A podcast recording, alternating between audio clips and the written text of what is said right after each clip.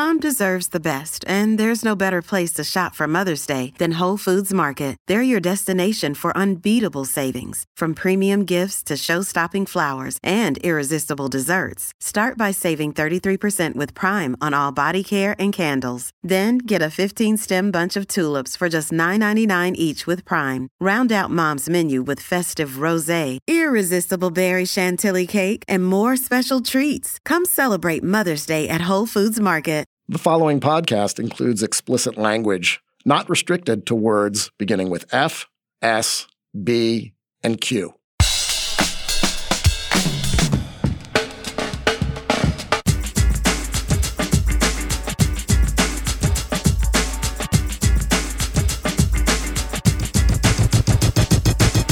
Hi, I'm Josh Levin, Slate's national editor, and this is Hang Up and Listen for the week of May 23rd, 2022. On this week's show, Jack Hamilton will join us to talk about the NBA's conference finals and Patrick Beverley's emergence as the Patrick Beverley of NBA punditry. We'll also be joined by Alex Kirshner to discuss the feud between Alabama's Nick Saban and Texas A&M's Jimbo Fisher over who is the biggest cheater. And finally, the Washington Post's Molly Hensley Clancy will be here for a conversation about U.S. soccer's historic equal pay deal and about the Women's Champions League final. I'm in Washington, D.C., and I am the author of The Queen and the host of the podcast One Year. I am joined by DC's own Stefan Fatsis.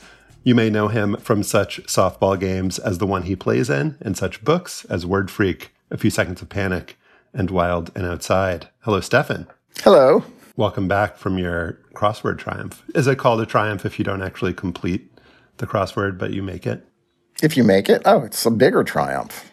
Making it, by far. Bigger triumph, really, for me, though, was organizing that National School Scrabble Championship last week. We're very proud. It's a lot uh, of work. Great I need event. a pat on the back to feel better. PAT, worth how many points? you know, that's one of the stupidest things that people say about Scrabble because look, if the P is on a double letter score, if it's on a triple word score, if it's on a triple letter score, lots of possibilities for PAT. Depends on how many words it overlaps or underlaps. Many ways you could go there, Josh. Come on, you know better. Love the gatekeeping, figuring out ways to exclude people from your hobby. One of the most common things people do in any hobby. Five. I will add the Joel is not quite back, but he will be with us very soon. Let's be honest, the NBA's conference finals have not been very good so far, unless you enjoy watching Celtics players get injured and then return to the floor dramatically to lead their team to a slightly closer loss. And yes, the Warriors have done some cool things, but my enjoyment of Andrew Wiggins' dunk on Luka was tempered by having to watch the Mavericks role players miss 8,000 consecutive three pointers but that's just me. Joining us now is Jack Hamilton. He is not me. He is writing about the NBA playoffs for Slate. And when he is not doing that, he is a professor at the University of Virginia, and he is the author of Just Around Midnight Rock and Roll and the Racial Imagination. Great book. It has nothing to do with what we're talking about, but that shouldn't deter you from acquiring it. Hey, Jack. Hey, guys. Thanks for having me back. So um, the Warriors are up 3 0 on the Mavs, who are perhaps wishing they could just play game seven against the Suns on repeat. Uh, the Heat are up 2 1 on the Celtics, despite Jimmy Butler missing much of game three with knee soreness. I do still have hope that the rest of the Miami Boston series will be fun, even if neither of these teams is close to full strength. Yeah, I mean, I think that Miami and Boston I think we can expect to hopefully see at least one really great game out of that series. It's definitely been. Um, this is the depths that we're at at, the, at yeah. this point. well, I mean, you know, compared to the Western Conference series, which is basically seems all but over at this point, um, with the uh, Mavericks going down zero games to three last night. But yeah, Miami versus Boston has been a real seesaw series. Miami's currently up two games to one. Game four is tonight. Um, but the the games have certainly been those t- teams feel a lot more evenly matched, and uh, there's at least the potential, I think, for a really classic, memorable game. Which, yeah, so far we have not gotten in any of these series. I would say. And it does feel like the NBA playoffs started with such promise. I mean, we were all so excited about the first couple of rounds. Ooh, the Pelicans and ooh, the Grizz and even the Sixers I miss and I miss Giannis. And I feel like we're left with not the most desirable matchups even before these series started. And it feels like maybe that's playing out here. why am I not as excited about Miami, Boston, yeah, and and Dallas getting rolled? I mean, I think some of it is that the second round had a had a number of really really great series. You know, series that went to six or seven games, or at least series that had these very dramatic kind of narrative undertones. Say the Sixers series, you know, the the ongoing tragedy that is the Philadelphia 76ers. But yeah, you know, it's really interesting the series out west in particular something that i've been really thinking about is that going into the playoffs i and i think a lot of other people had an expectation that maybe we would just see Phoenix run the table because they had been so good in the regular season. You know, they finished, um, I think, eight games ahead of any other team's record. And then they were underwhelming in the first round of the playoffs, which they got through. And then they lost in seven to the Mavs in this really almost operatic fashion, losing, getting blown out on their home court in game seven. And there was, you know, the tragedy of Chris Paul underneath that. But there was also a sense, I think, after that series of oh my gosh, you know, are we seeing the ascendance of Luka Doncic and the Mavs? And maybe the Mavs are much better than we thought they were. And we could be going into a really terrific Warriors Mavs series. And that hasn't happened at all, you know, and it, it actually has retroactively made me be like, what happened with Phoenix was somehow even worse than it appeared that they got blown out by this team that frankly seems out of their depth, playing a Warriors team that I think is really, really good, but maybe not, uh, certainly not as great as the you know previous Warriors teams that we've seen, um, you know, four or five years ago or whatever. So I didn't watch Game Two live of the Mavericks Warriors series, and that was the one with the most drama, where Dallas took a big lead and then uh, managed to gag most of it away in the third quarter before um, some classic Steph moments at the end of the fourth. And what I read about it before watching it was like, wow, classic Warriors, like third quarter. They really just kind of put things into overdrive. I watched the game and I felt very betrayed uh, by that commentary. But because what actually happened was the Mavs hit, I think, 15 three pointers in the first half. The role players, Reggie Bullock, Dorian Finney Smith, um, were just completely unconscious from three. Um, Luka and Jalen Brunson obviously played played well as well. And then in the third quarter, for a long stretch, the game was like six to four. Like nobody was making anything, and the Mavs were getting the exact same shots, and they were rimming out. Um, the Warriors didn't seem to play better defense. The Mavericks didn't seem to play worse offense, and that's I think the thing that's been slightly annoying to me about that series is that the Mavs have these kind of comp- have these complementary players. They're good pieces. It's sort of like Grant Williams and game uh, seven of the Buck Celtics series, where he just missed a lot in the beginning of the game and then couldn't miss, and that was kind of determinative. And in this game, it just feels like the Mavs role players have been good for this like one particular stretch of the series, which was the first half of game two, and otherwise have been kind of inadequate. And then after game three, Jack, like the quotes from Dallas were like, basically, yeah, we're not that we're not good enough. Like this is a learning experience for us. And it's like even you're saying you're not good at like yeah. Uh, like just like you said, it's like retroactively, I'm like, man, I kind of wish Phoenix was there. Mm-hmm. Yeah. I mean, I think that Phoenix you know, we can talk for days or speculate for days about what actually happened with Phoenix. I mean, I think that, you know, obviously they were dealing with some injuries and stuff like that. Um, they, yeah, Phoenix at full health certainly is a much better team than the Mavs. And a Phoenix Golden State series, I think, would have been really spectacular if we'd had both of those teams uh, firing on all cylinders. I think that what you're touching on, though, more broadly is. And this is something that I've grappled with a lot as a basketball fan in recent years is the just dominance of the three point shot these days. And I don't want to sound cranky or something because I, I, I, mostly enjoy the way that basketball is played. But one of the problems that this era of just shooting so many three pointers has brought to us, particularly in the playoffs, is a growing sense that some of these games are really just being settled by who's kind of getting lucky. You know, that you have these which teams role players can just suddenly, you know, get really, really hot. I mean, this has been the case in the uh, Celtics Heat series as well, where Boston won game two by shooting, you know, they shot, I think, nine of 11 for th- from three in the fourth, in the first quarter, uh, which basically, you know, like having a quarter like that is just going to be like that's the game right there unless something you know dramatic unless the other side happens to have a similar you know uh, quarter like that. So i think that there is an issue where where it's starting to feel a little bit like these games are being decided by something maybe a little bit more than just you know who's got the most talent uh, who's drawing up the best plays. There is a sense of like this kind of fortuitous. Oh if you happen to get hot even for a brief period that can just settle a game and in some senses a series as well. Who's got the hot goaltender in the mm-hmm. nhl playoffs?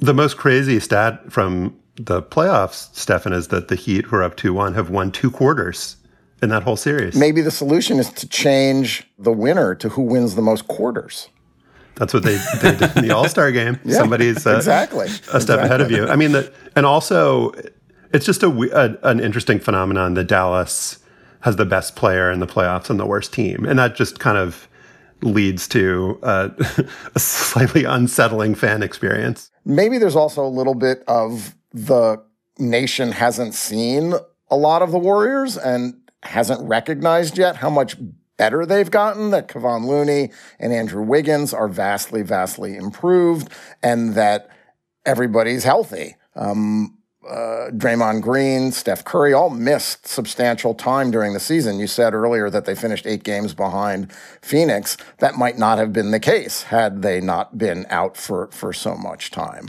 I mean, it's funny to think about it given that it's the Warriors, Jack, but that's actually the one team that doesn't necessarily seem to rise or fall based on whether the threes are going in. I mean, Looney and Wiggins, their rise, I mean, I guess a little bit with, with Wiggins, but doesn't have actually much to do with random or, or fluky, you know, shots well, that's going, because the guys shooting the threes are really good at shooting threes, and we know that they're but, really good at shooting but, threes. But even when they, but even when they're not hitting, just the, uh, you know, sorry to sound like an NBA pundit guy, but like the gravity that they have just opens up the the floor for sure. for everybody else, and so they don't have to make threes in order for their three point ability to allow them to win games. I mean, the the fact that they won that game too, with Dallas hitting 15 threes in the first half, is a pretty strong evidence for that. Yeah, I would just add too. I would love to listen to like a ten-hour podcast series on the, the history of Andrew Wiggins' NBA career because it's just so fascinating. You know, here's a guy who comes into the league as the number one overall pick.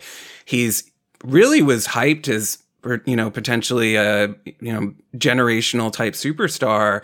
That really didn't happen. He was an intensely frustrating player during his years in minnesota where he would score a lot and have these highlight plays but all of the advanced numbers suggested that they were oftentimes worse when he was on the court. He was basically he wasn't a bust at the level of a Anthony Bennett or Kwame Brown or something like that. But he was definitely seen for a long time as a number one pick who hadn't fulfilled the really, really high expectations.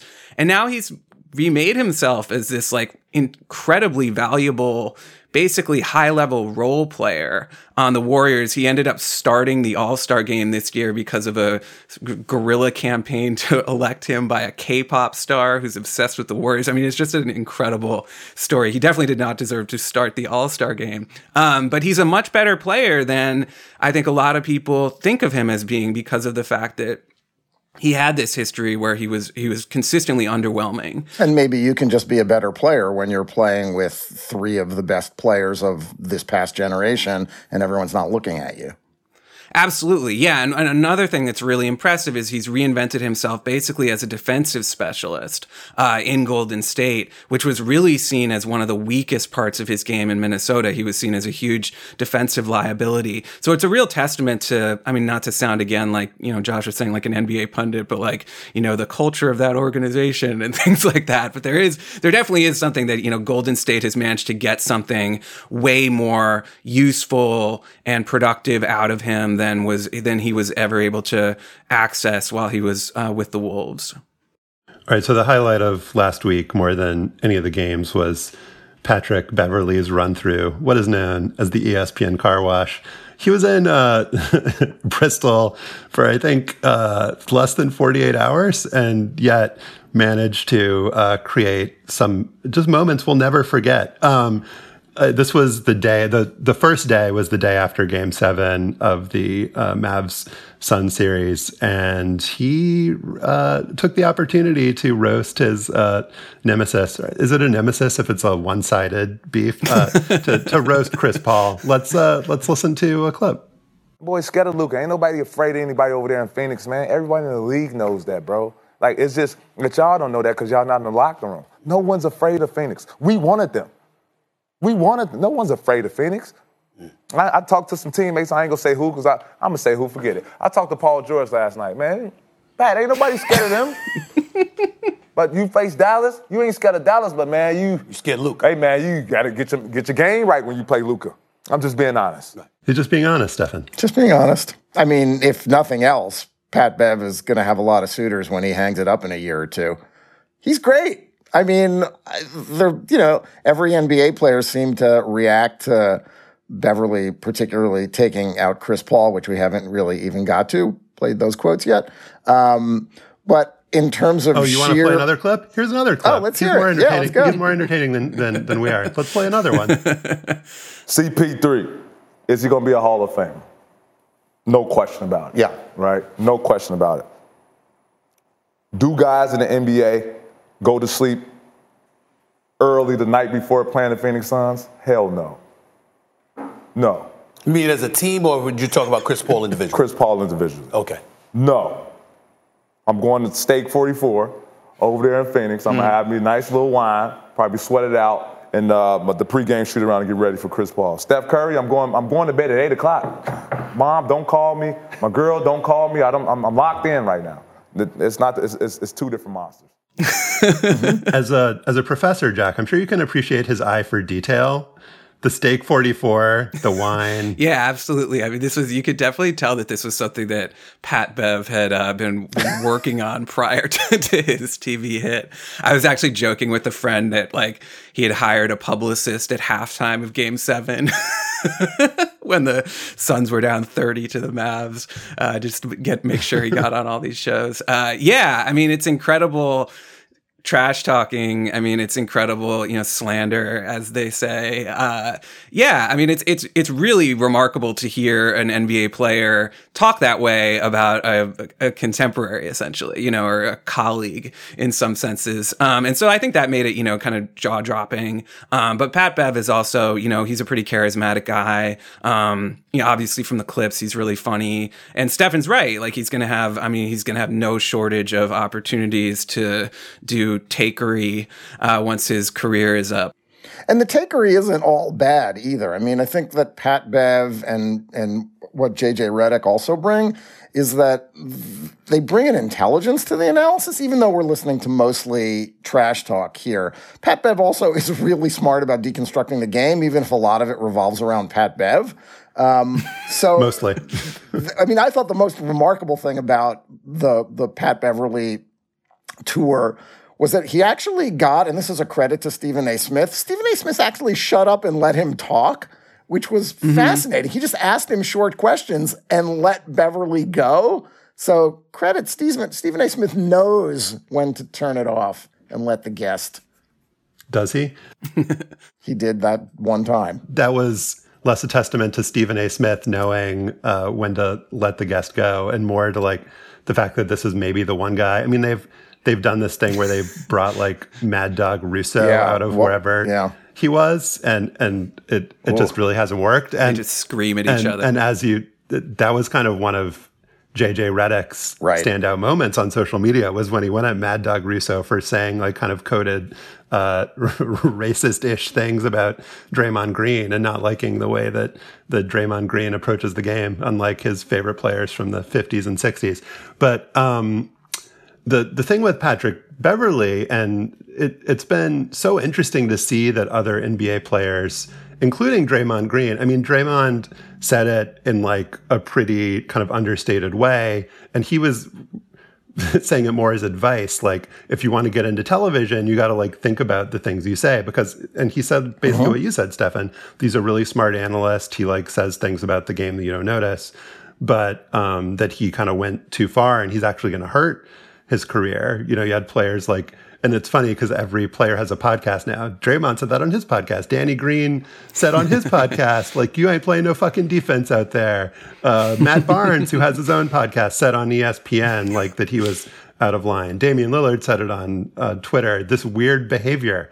CJ McCollum said something on his podcast. But the, the thing that I find so fascinating about Patrick Beverley is that Jack, this is like coded just based on the way he talks, the way he's saying things that you don't normally hear. It's kind of coded to us as listeners and watchers as honesty, mm-hmm. as truth. Like, mm-hmm. this is mm-hmm. the kind of stuff that you don't get. This is like what they talk about in the locker room. Like, he explicitly codes it as honesty in um, the way he delivers it. Whereas, in fact, he just hates Chris Paul. And like, it wasn't discussed. And Stephen A. Smith kind of did a, a, probably a bad job of this journalistically. did not note that like Patrick Beverley was ejected in the playoffs last year for pushing Chris Paul in the back, and just like clearly has a.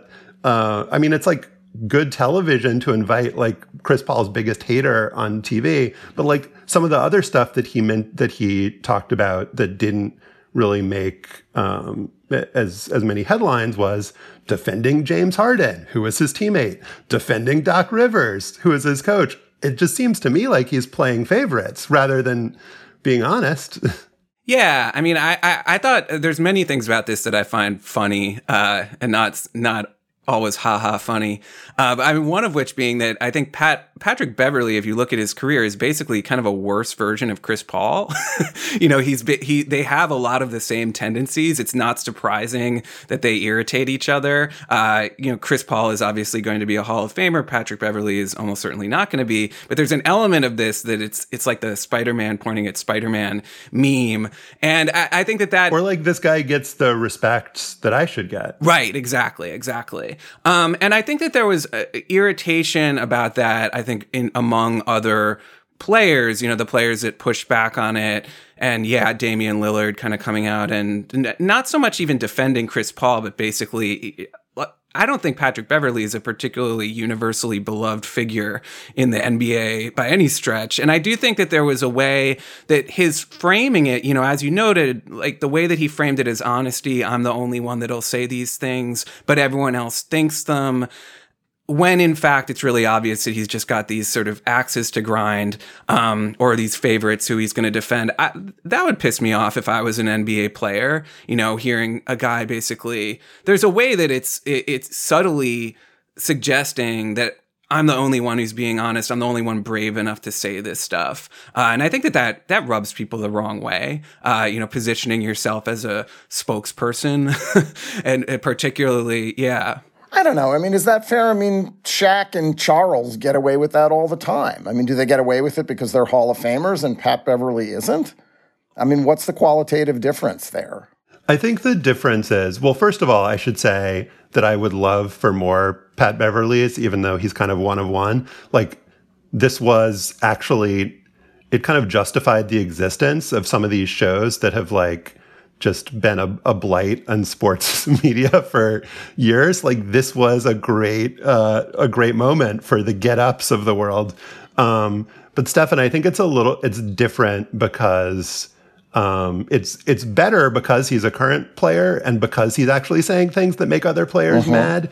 When it often feels and kind of as it should feel mm-hmm. that it's like us against them, uh, uh, us being fans and them being players, like that um, they're kind of have their own kind of club and community talking amongst themselves, and we're not hearing about that. And so it feels good to like be in that circle. If it's even if Jack said it's not uh, shared kind of uh, opinions, maybe as much as Patrick Beverley says they are. But like where Charles and and and Shaq fit into a, a kind of time honored tradition of the like crusty old player complaining about various things in the modern game, which like does it necessarily give them a pass? I don't I don't know, but it's like it, it's just more kind of expected. It's like a cliche even to hear players complain complain about stuff. And so that's what made this feel more original.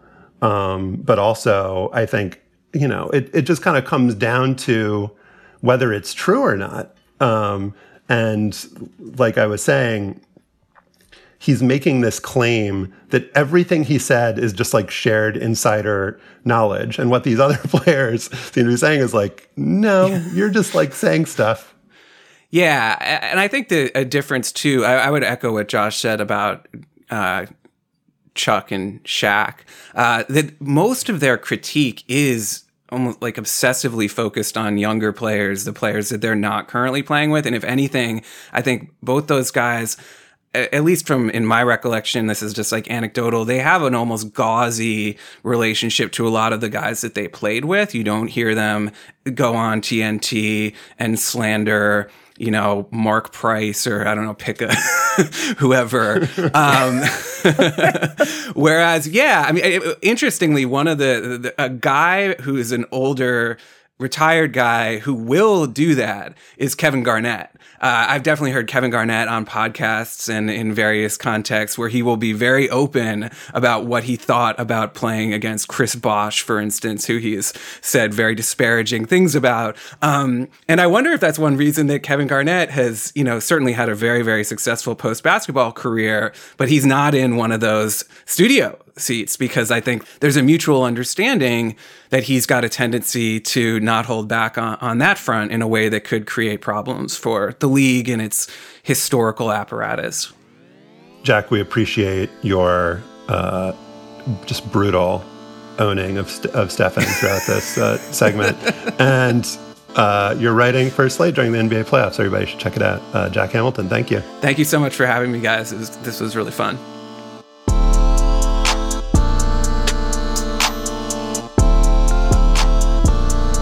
Up next, Nick Saban, Jimbo Fisher, and the college football feud of the century.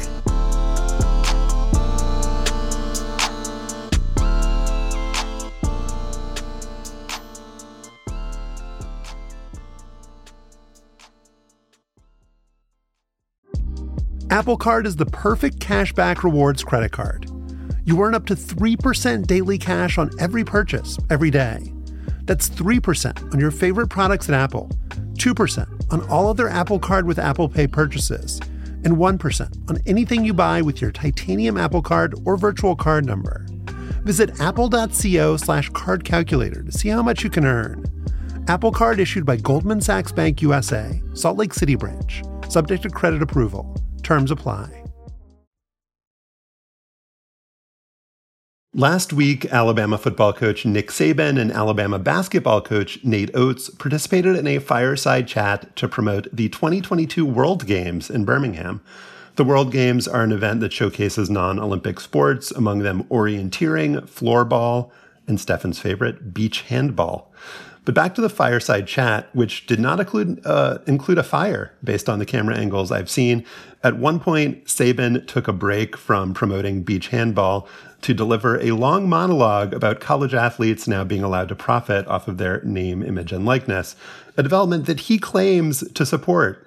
But then there's this. I mean, we were second in recruiting last year. A&M was first. A&M bought every player on their team, made a deal for name, image, and likeness. All right, we didn't buy one player. All right, but I don't know if we're going to be able to sustain that in the future because more and more people are doing it. The A&M he is referring to there is Texas A&M, and their coach Jimbo Fisher had this to say at a press conference that he called the following day. Some people think they're God.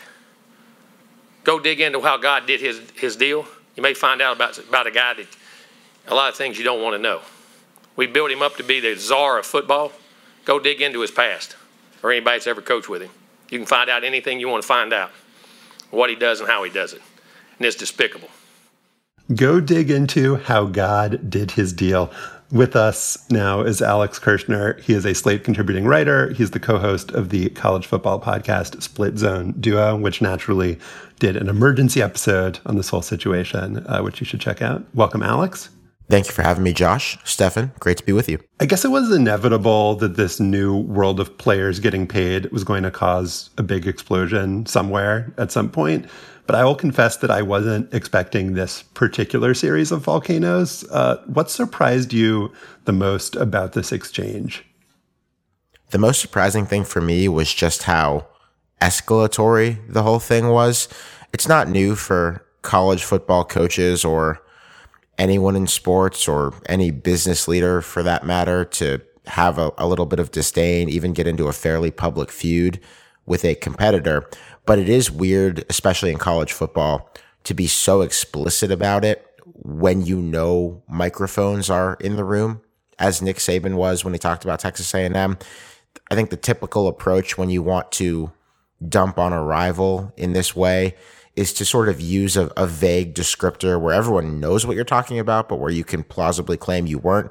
Like you would say, you know, there are certain schools in our conference that had great recruiting classes this year, the best recruiting cr- classes they've ever had. And maybe Nick would have said that if he wanted to take a shot at Jimbo and, and Texas A&M. But no, he just said A&M. And I don't think it was Florida A&M that he was talking about. Uh, so that was a pretty big escalation to be that explicit about it. Uh, and then on the the counter response from from Jimbo Fisher, uh, he talked for 10 minutes and he literally called a press conference in the middle of May just to retort what Nick Saban said. You know, football coaches don't really like talking to the media. It's not a thing that most of them, I mean, some there are exceptions, but I don't think it's a favorite May pastime when you'd rather be getting ready for what little vacation time you have in your year as a college football coach. Uh, and Jimbo just convened the entire College Station, Texas press corps to talk for basically 10 minutes, almost completely uninterrupted, about what a snake Nick Saban is. So very escalatory, very fun. Saban also called out Deion Sanders at Jackson State I mean, Jackson State paid a guy a million dollars last year that was a really good Division One player to come to the school. He also called out the Miami booster, John Ruiz, who uh, is doing NIL deals that have lured some transfers, uh, basketball transfers. So, underlying all of this, to me, it feels like Jimbo Fisher is just the vehicle for Nick Saban to express his unease that is common with many college coaches, I imagine, about the fact that players are getting paid. This is less about rules breaking, and Saban knows that it's not about rules breaking, and Jimbo Fisher knows that it's not about rules breaking. It's about that these guys are unnerved that the status quo is tumbling.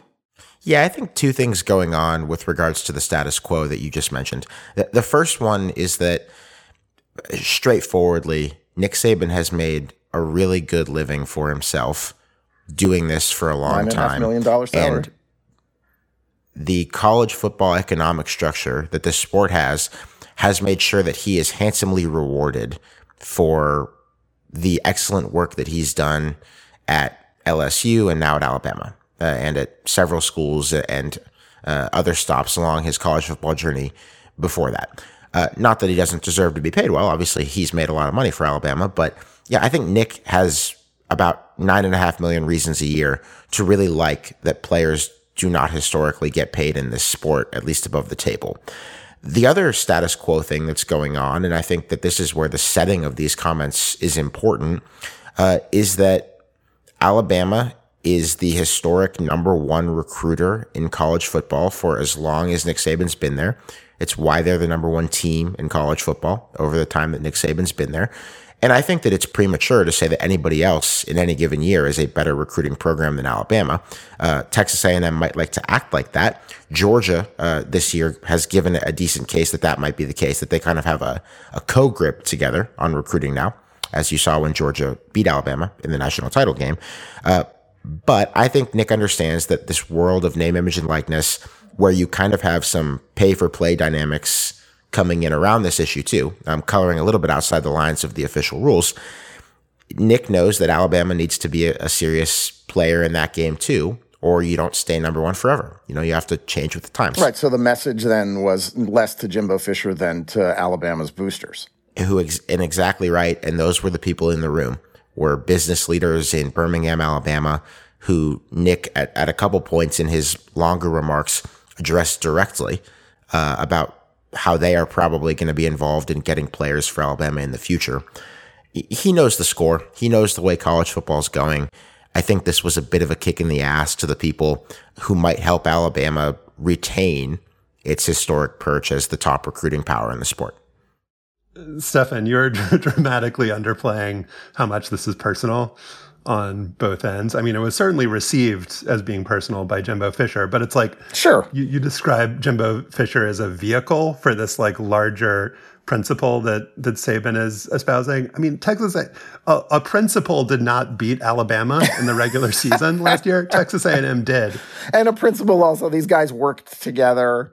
Clearly, Fisher yes. has hold some grudges that he is finally letting out.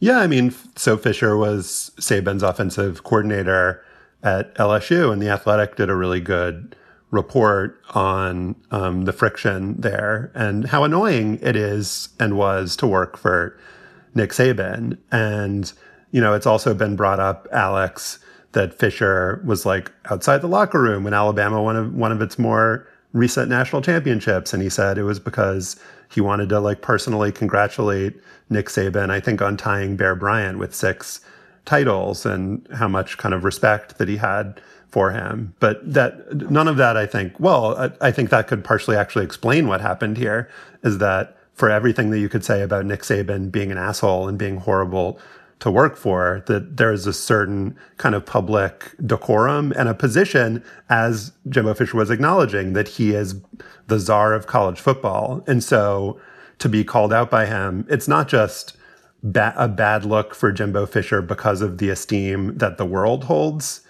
um, Nick Saban in. It's because Nick Saban was his boss. And like, even if you hate your boss, to like have your boss just like talk shit about you in public like that, it's gonna make you feel a certain way. And Josh, you mentioned that Stefan is underplaying how personal it was between the two of these men. I think you might be underplaying it too, and I'm shocked that an LSU man such as yourself would do that.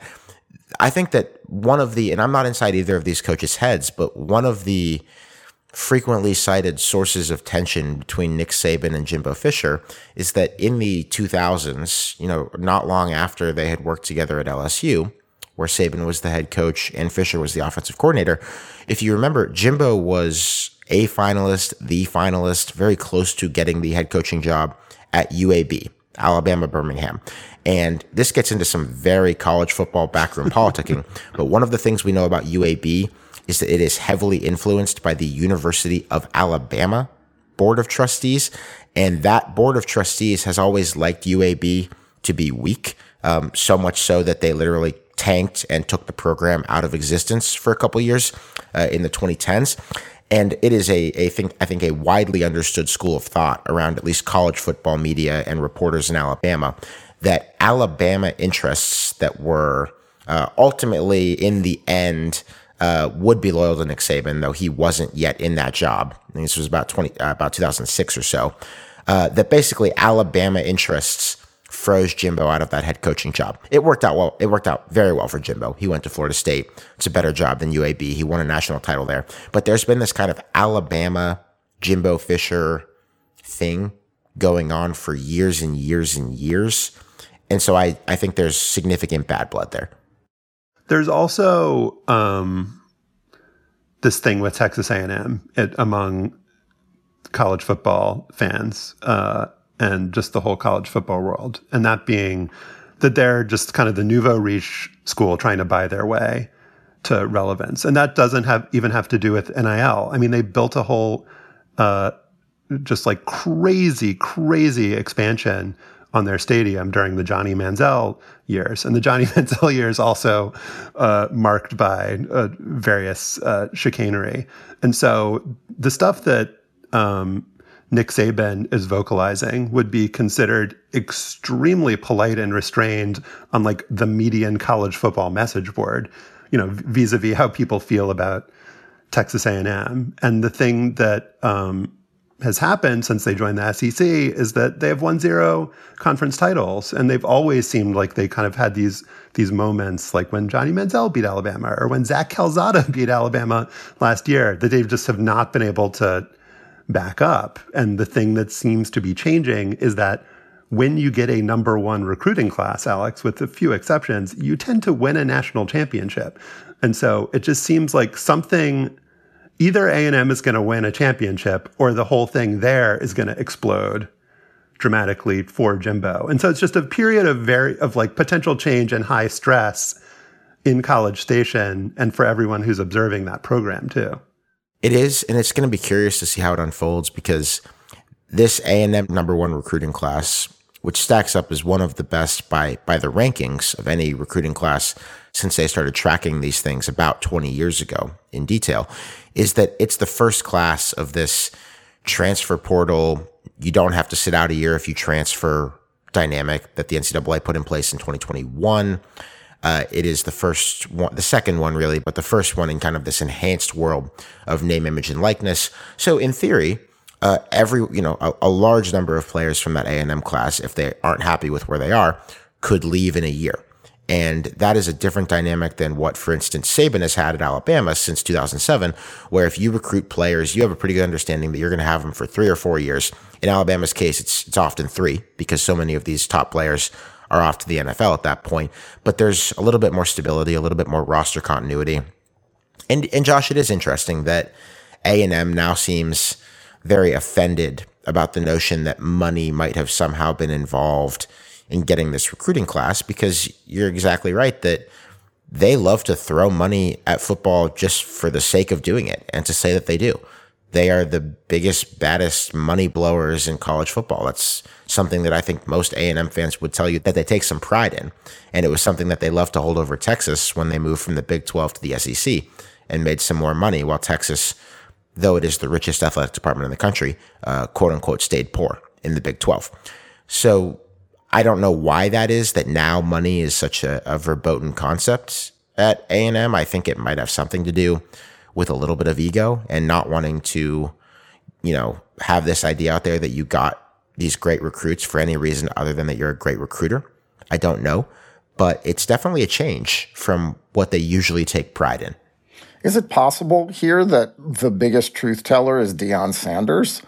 Um, who was really collateral damage in all of these comments. If it was purely just Saban and Fisher, why would Saban drag these other people into it? There's something gnawing at Nick Saban about where NIL might go and the possibility that the kinds of players that he recruits could be lured by people like Deion Sanders, who are coaching at HBCUs or at other lesser programs. I thought they were and friends based on that Aflac commercial. That Aflac commercial, yeah. I'm yeah, several Aflac commercials. I think they are friends. It was interesting. And and Deion said some had a much more restrained response than Jimbo did and basically said, you know, Nick was wrong on this, but we're still good. I'm, I'm paraphrasing. But he also that. said, like, don't start accusing me of paying players because I know all about who pays players in college sports.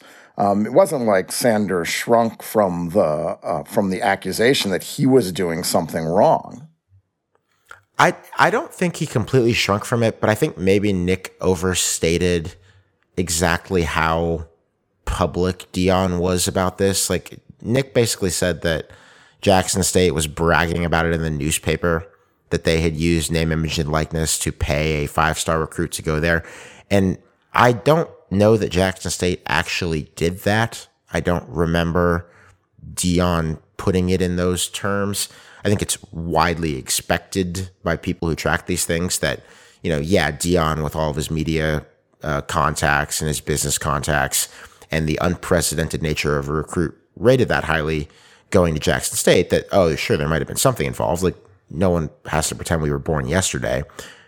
But Nick probably exaggerated the publicity of it all. The other thing I, I think that warrants mentioning here is, um, and I believe this was an athletic piece too, that just as Saban is a divisive figure, so is Jimbo Fisher, that there are some people that believe he's like a great guy and, and authentic, and others who think he's the biggest phony in the sport. And if we're talking about kind of whose hands are, are clean and who's a paragon here, I mean, just look at what Jimbo Fisher did at Florida State with how they handled players who had very serious criminal allegations uh, against them. And um, so I kind of that's the box that I've put Jimbo Fisher in for a long time. And so there is some element of this that, I mean, obviously, 98% of it is performance for fans, for for whoever. But just seeing him up there acting like and and his repeated invocation of 17 year old kids and you're attacking 17 year old kids, which Nick Saban did not do at all. Um, no, just. No. The, the whole thing kind of galled me in that sense because I just don't like seeing Jimbo Fisher act aggrieved as if he's never done anything that um, could or should be called out. Jimbo Fisher is a better avatar for so many things that people don't like about college football than almost any coach in the history of college football. Not not any. He has not had a downfall in scandal the way that some coaches have. Uh, but the Jameis Winston situation at Florida State, uh, that he, you know, very much sided with his player in a very public way, um, and did not seem to have a lot of tolerance for anyone who would suggest that Jimbo could have taken the charges against his player more seriously. Uh, the way that he signed the largest contract for a coach in college football history when he got to Texas A&M. You know, if you're talking about who brings big money into college sports, uh, who tolerates some of the less scrupulous, horrible things that have come along with college sports over the years, you know, Jimbo's like a one year guy. He's very close to the top of that list or the bottom, depending on how you're looking at it. So yeah, that he is acting like this little engine that could poor old coach of A&M just trying to stick up for his players is obviously ridiculous and nobody should take it that seriously. Alex Kirshner talks about college football on the podcast Split Zone Duo. If you want to hear more, they did an episode on Jimbo Fisher and Nick Saban. He also writes for Slate, uh, and we are grateful for you coming on, Alex. Thank you. Always fun. Up next, the Washington Post's Molly Hensley Clancy on U.S. soccer's historic equal pay deal.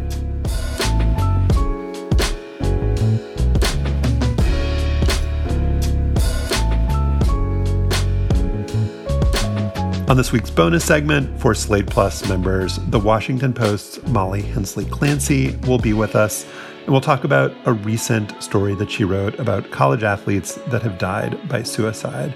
She'll discuss um, what athletes told her um, and what she thinks that the NCAA should be doing about this issue. If you want to hear that, um, you should become a Slate Plus member. You get no ads on any Slate podcast, you get to support our show, and you get bonus segments on Hang Up, Slow Burn, Amicus, Political Gabfest, and other Slate shows. To sign up, go to slate.com slash hangupplus. Again, that's slate.com slash hangupplus.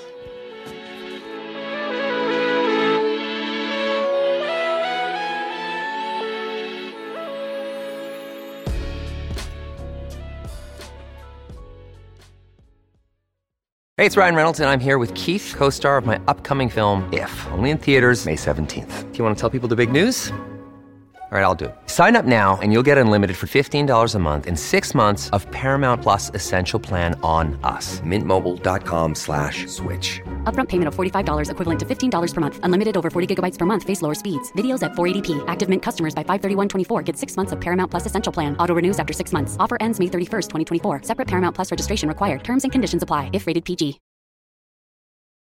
On Saturday in Turin, Italy, the women's football club Lyon reasserted its dominance of European club football with a 3 1 thrashing of defending champion and upstart Barcelona. I guess it's hard to be an upstart and the defending champion at the same time, but I think that's true.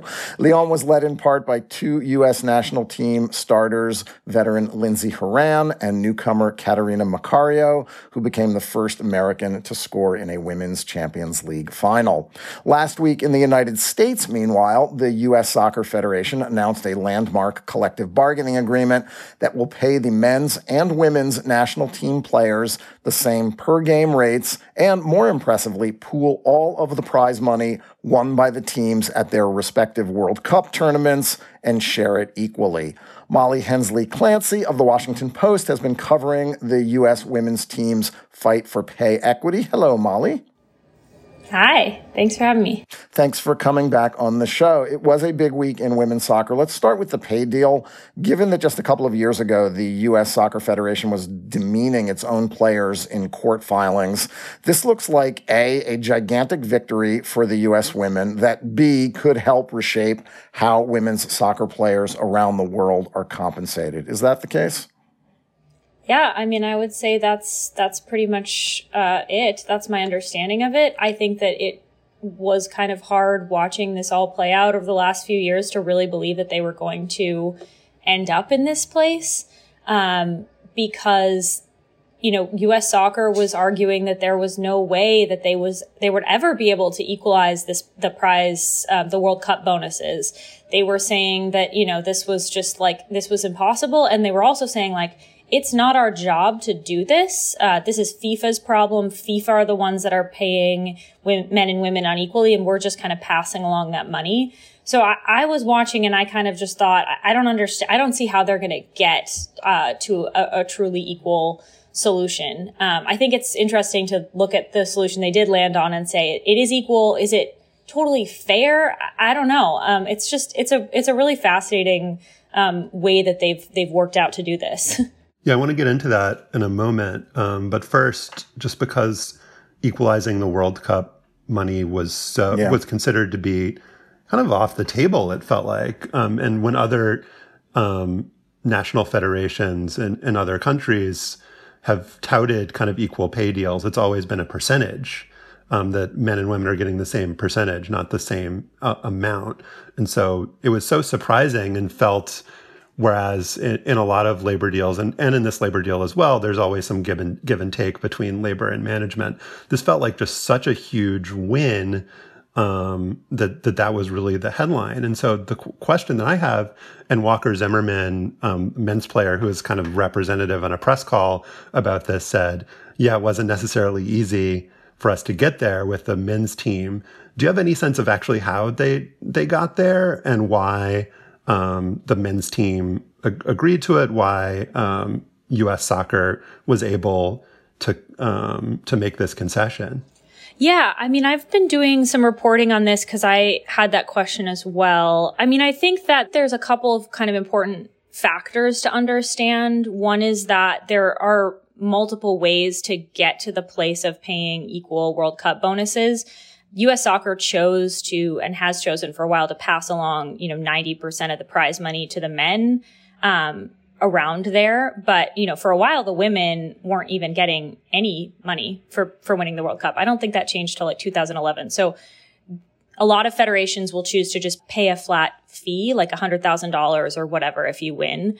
Um, so I think that there were a lot of options on the table for how they would get there. The problem was, in the past, U.S. soccer had agreed to this big payout to the men. So it was, it seemed like it was going to be really hard to get them to, you know, agree to take a, a, a substantial cut to that.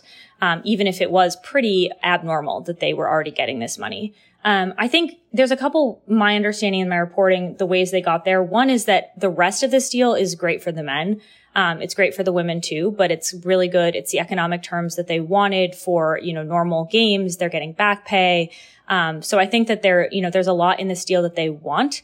Uh, and then the other thing is just, you know, U.S. Soccer had said, we're not going to make a deal with either of you at a certain point. We're not going to make a deal with either of you unless it's an equal pay deal. So, you know, they weren't going to get a contract. Um, it wasn't like the alternative here was to get, you know, non-equal pay. Like this was the only contract they were going to get. And so they had to figure out how to, you know, if they wanted anything, they had to figure this out. Are there also scenarios, Molly, in which the women could actually subsidize the men?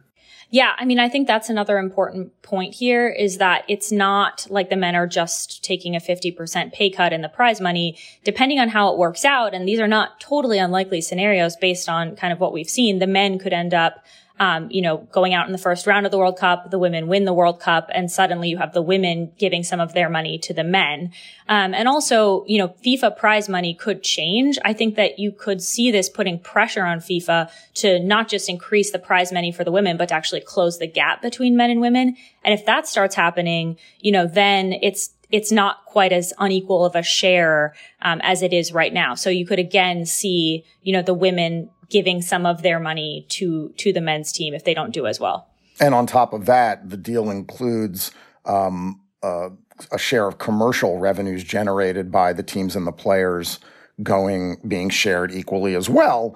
And which team is more marketable? Which team has been more commercially viable and interesting? The women have. So the men are going to be able to jump on that. And this does incentivize everybody to get out there and generate more money as as units the pressure to get this done though molly clearly is the result of who is running the U.S. Soccer Federation. I mean, there was a shift in the presidency, which is an unpaid position, from Carlos Cordeiro, who was one of the people that signed off on these court filings that basically disparage the women, who said that their game isn't as as interesting as the men, that they don't work as hard as the men. Um, in the court case that the women had filed, he was replaced by Cindy Parlow Cone, former U.S. national team player. She has been the driving force in getting this done. And absent her presence, this clearly would not have happened this way. Uh, our, our, friend Grant Wahl wrote that Cone deser- Parlow Cone deserves to be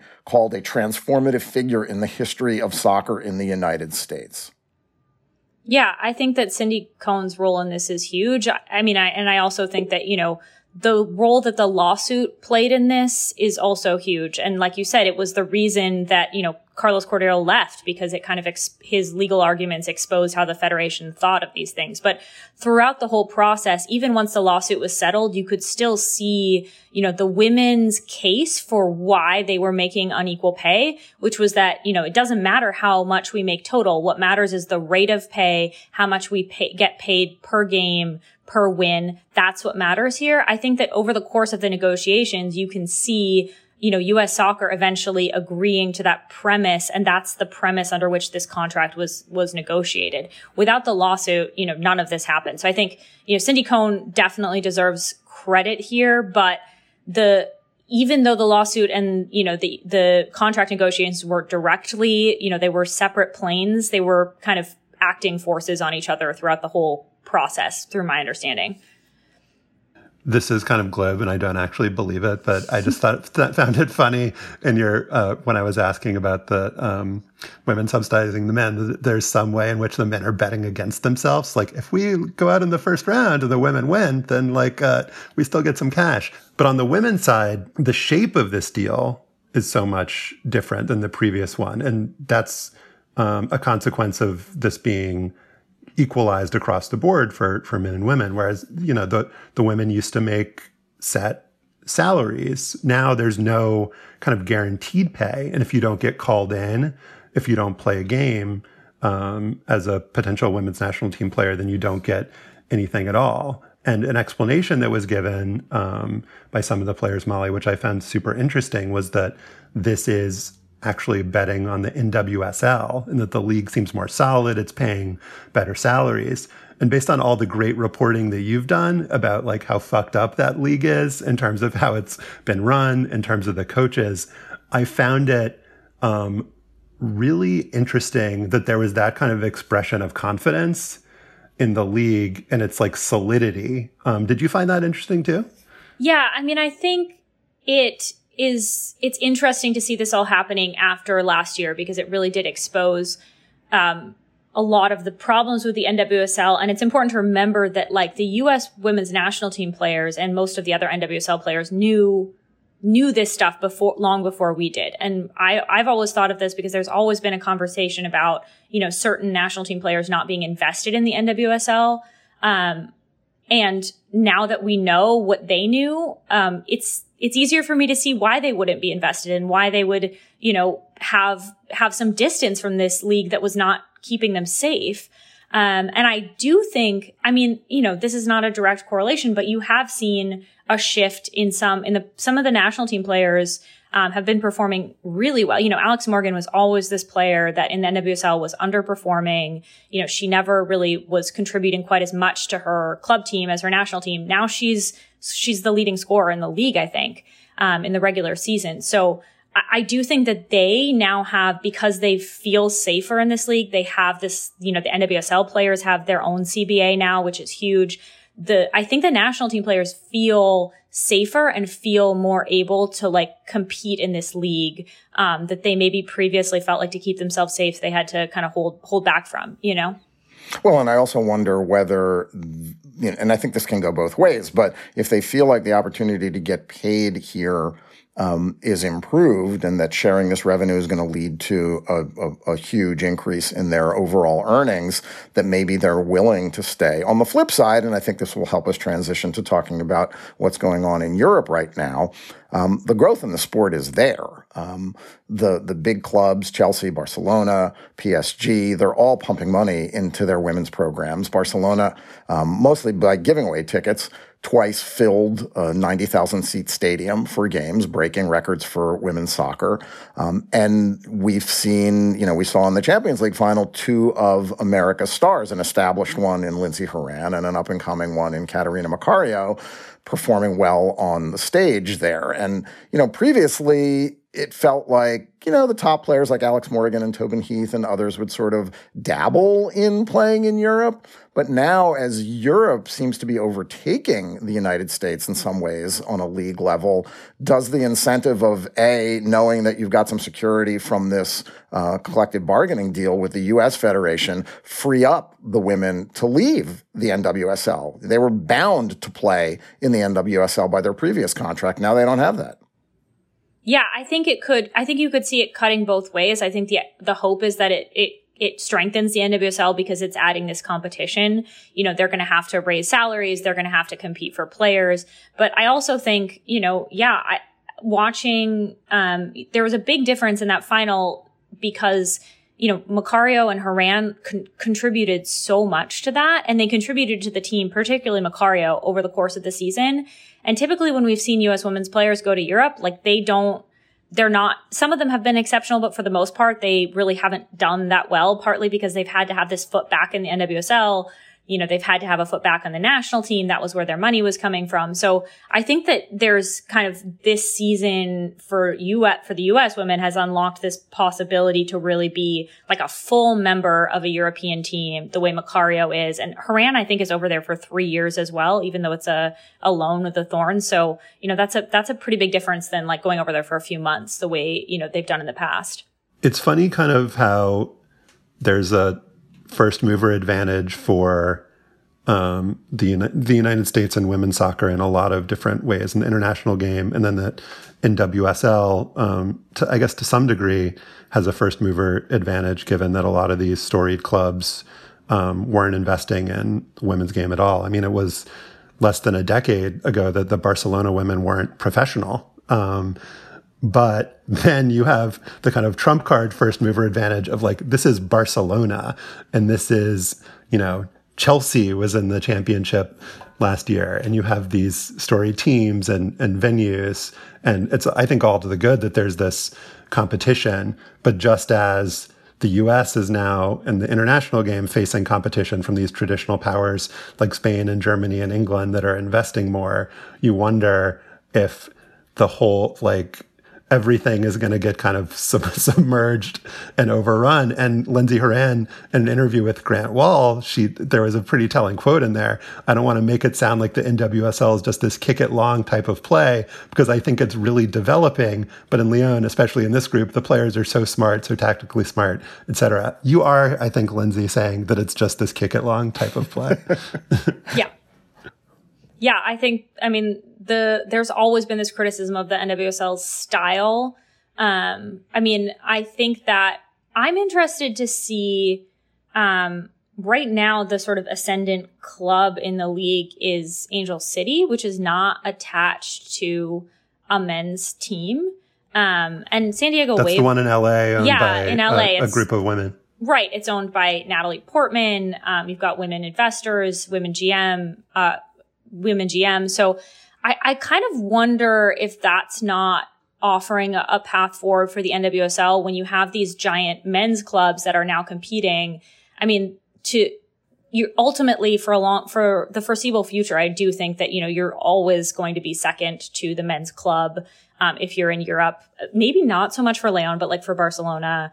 Um, so if you have this opportunity to go to a club that's like owned by women, created by women, and doesn't have a men's team that you're constantly having to be secondary to, like that could be a cool, you know, comp- competitive path. But you know, then you have to compete on the financial level and, and it's not clear yet, you know, whether they'll be able to do that. It's just, it is interesting. Yeah. I mean, that's, that's the, that's the issue. It's that if Juventus and Man City and the giant European clubs, even if the women's teams play second fiddle there in some ways, if the investment dwarfs what right. any NWSL team can invest in the women and the salaries that can pay, it's going to shift automatically. I mean, the, you know, the NWSL and women's soccer has always been built on uh, on what I've supported and believe to be hugely important this empowerment model for girls and women. Um, the Europeans are looking at it as a financial opportunity to capitalize on another kind of football. Um, and that is going to give them a structural advantage going forward. And it will be interesting to see, I think, whether particularly developing players like Macario, younger players who are great and have um, bright futures on the U.S. national team, choose to go to Europe and, and play in that kind of environment where 50, 60, 70,000 fans are turning out for big games. We'll post some links to Molly's reporting uh, in the Washington Post about women's soccer. Molly Hensley Clancy, thank you so much for coming on the show. Thanks for having me.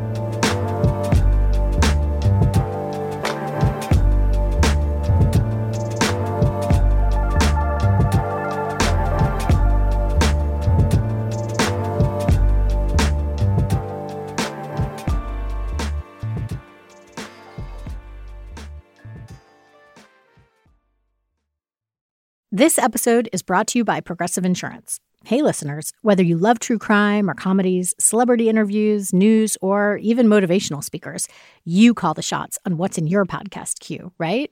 And guess what? Now you can call the shots on your auto insurance too. Enter the Name Your Price tool from Progressive. The Name Your Price tool puts you in charge of your auto insurance by working just the way it sounds. You tell Progressive how much you want to pay for car insurance then they'll show you a variety of coverages that fit within your budget, giving you options. Now, that's something you'll want to press play on. It's easy to start a quote, and you'll be able to choose the best option for you fast. It's just one of the many ways you can save with Progressive Insurance. Quote today at progressive.com to try the Name Your Price tool for yourself and join over 28 million drivers who trust Progressive. Progressive Casualty Insurance Company and Affiliates. Price and coverage match limited by state law. And now it is time for After Balls, sponsored by Bennett's Prune Juice, endorsed by Kenny Sailors, who says it was okay. Speaking of which, you can actually get a 1950 Kenny Sailors Bennett's Prune Juice basketball card on eBay. The buy it now price is a low, low $275. But consider that an autographed Walt Budko Bennett's Prune Juice card is just $250. And also consider that Walt Budko was a player coach for that Baltimore Bullets team in the 1950 1951 season when he was just 25 years old. Budko died in 2013. His obituary in the Baltimore Sun noted that he was a retired insurance agent, that he played basketball at the YMCA with someone named Emil Buzzy Budnitz, and that, according to a friend, he was a non controversial family man and a classy guy. His feelings about Bennett's prune juice? Unknown. Stefan, what is your Walt Budko? Roger Angell finally died. If the finally sounds cold, I think that's how Angell himself might have described living four months short of 102 years without sentiment. In 2014, in a 5,175 word essay published at the comparatively young age of 93, titled This Old Man, Angell wrote, Death will get it on with me eventually and stay much too long, and though I'm in no hurry about the meeting, I feel I know him almost too well by now.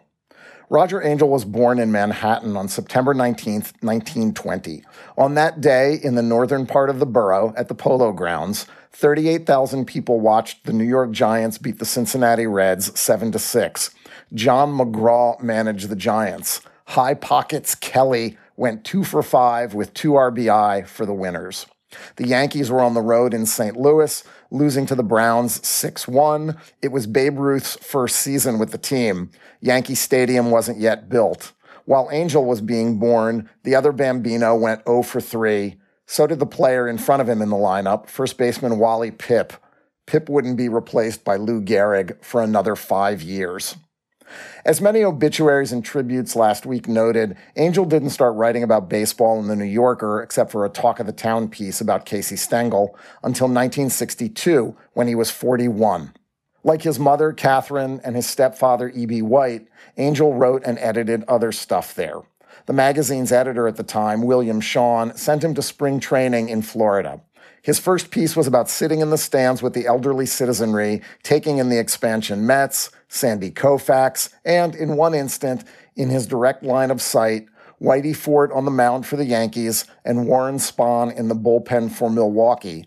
Quote, a trick photograph, a trompe l'oeil, a 158 game winner and a 309 game winner throwing baseballs in the same fragment of a space, end quote.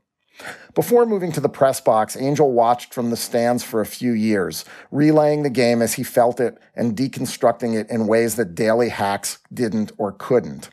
In June of 62, he wrote that Willie Mays, the best baseball player anywhere, caught flies in front of his belt buckle like a grocer catching a box of breakfast food pulled from a shelf. In the same paragraph, he described Mays hitting a triple, his shoulders swinging to his huge strides, his spikes digging up great chunks of infield dirt. The cap flies off at second. He cuts the base like a racing car, looking back over his shoulder at the ball, and lopes grandly into third. And everyone who has watched him finds himself laughing with excitement and shared delight. The idea of baseball as a shared delight defined Angell's coverage. For certain fans, his pointillistic, ruminative, multi thousand word recaps, published weeks after the end of each season, pieces with titles like the highfalutin Agincourt and After about the 1975 World Series, and the delicious palindrome Not So Boston about 1986, were remarkable. But he wrote about much more, all of it at the same ridiculous length. Profiling Bob Gibson in retirement in 1980, Angell wrote this of middle life.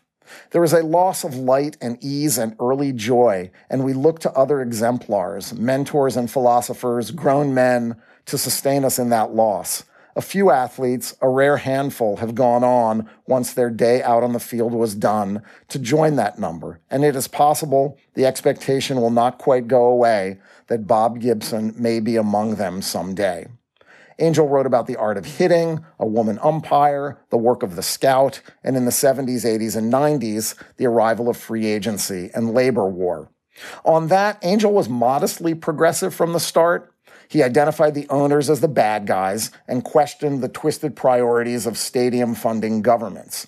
But he seemed nonplussed by the turmoil, surprised and confused, not quite sure how to process the change, disappointed that filthy money was intruding on the excitement. In 1981, after a few players, Dave Winfield, Fred Lynn, George Brett, broke the million dollar mark, Angell lamented that the top salary figures are beyond ignoring and beyond rational defense, for they deform and shame the sport. He wasn't alone in thinking that way among fans or writers, but I imagine Angell wished he had recognized in the moment that after a hundred years of owner control and penury, the rebalancing of baseball's economics was long overdue.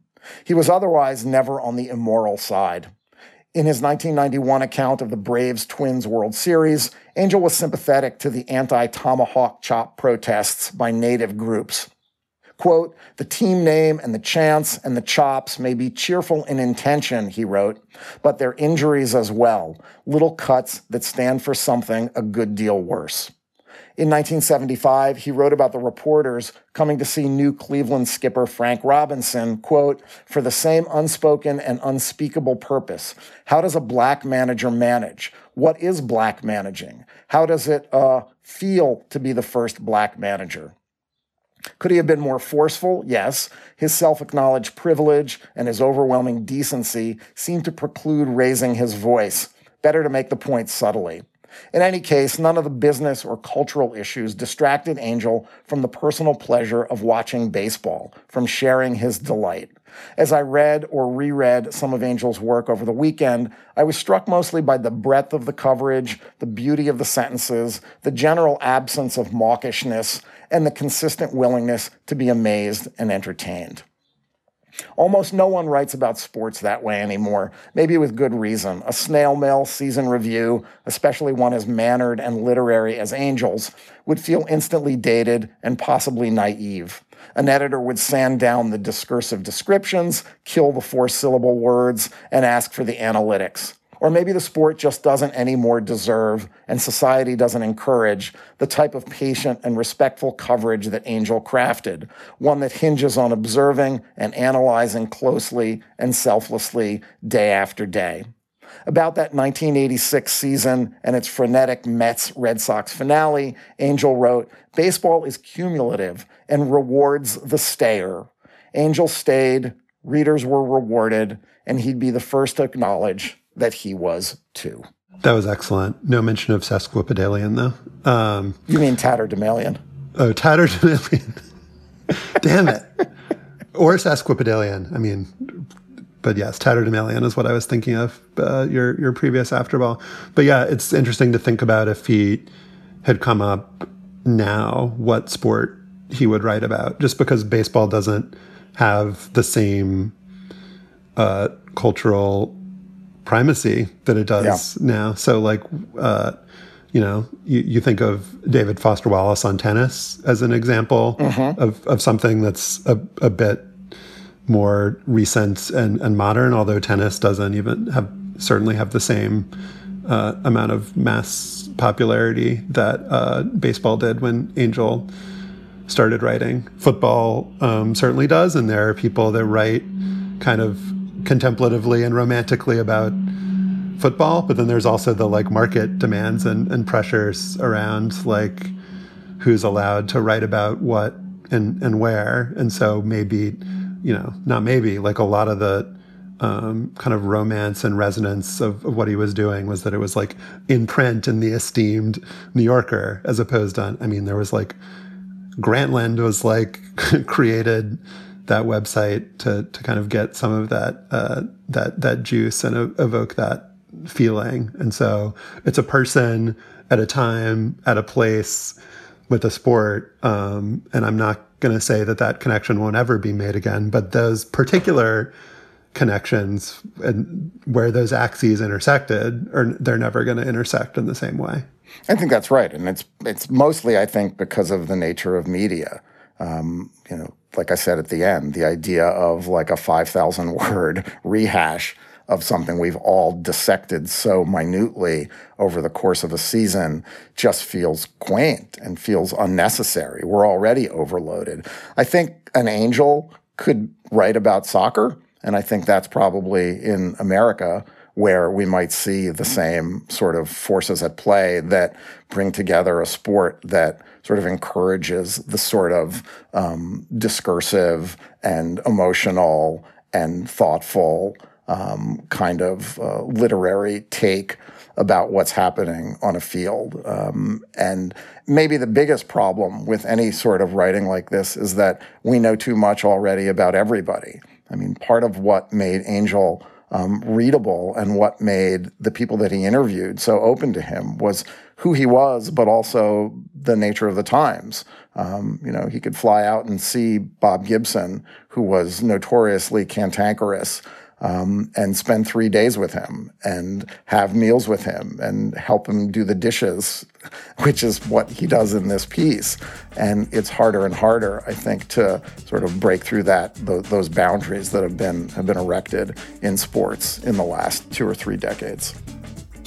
That is our show for today. Our producer is Kevin Bendis. To listen to past shows and subscribe or just reach out, go to slate.com slash hangup, and you can email us at hangup at slate.com. And please subscribe to the show and rate and review us on Apple Podcasts. For Stefan Fatsis, I'm Josh Levin. Remember Zelmo Beaty, and thanks for listening.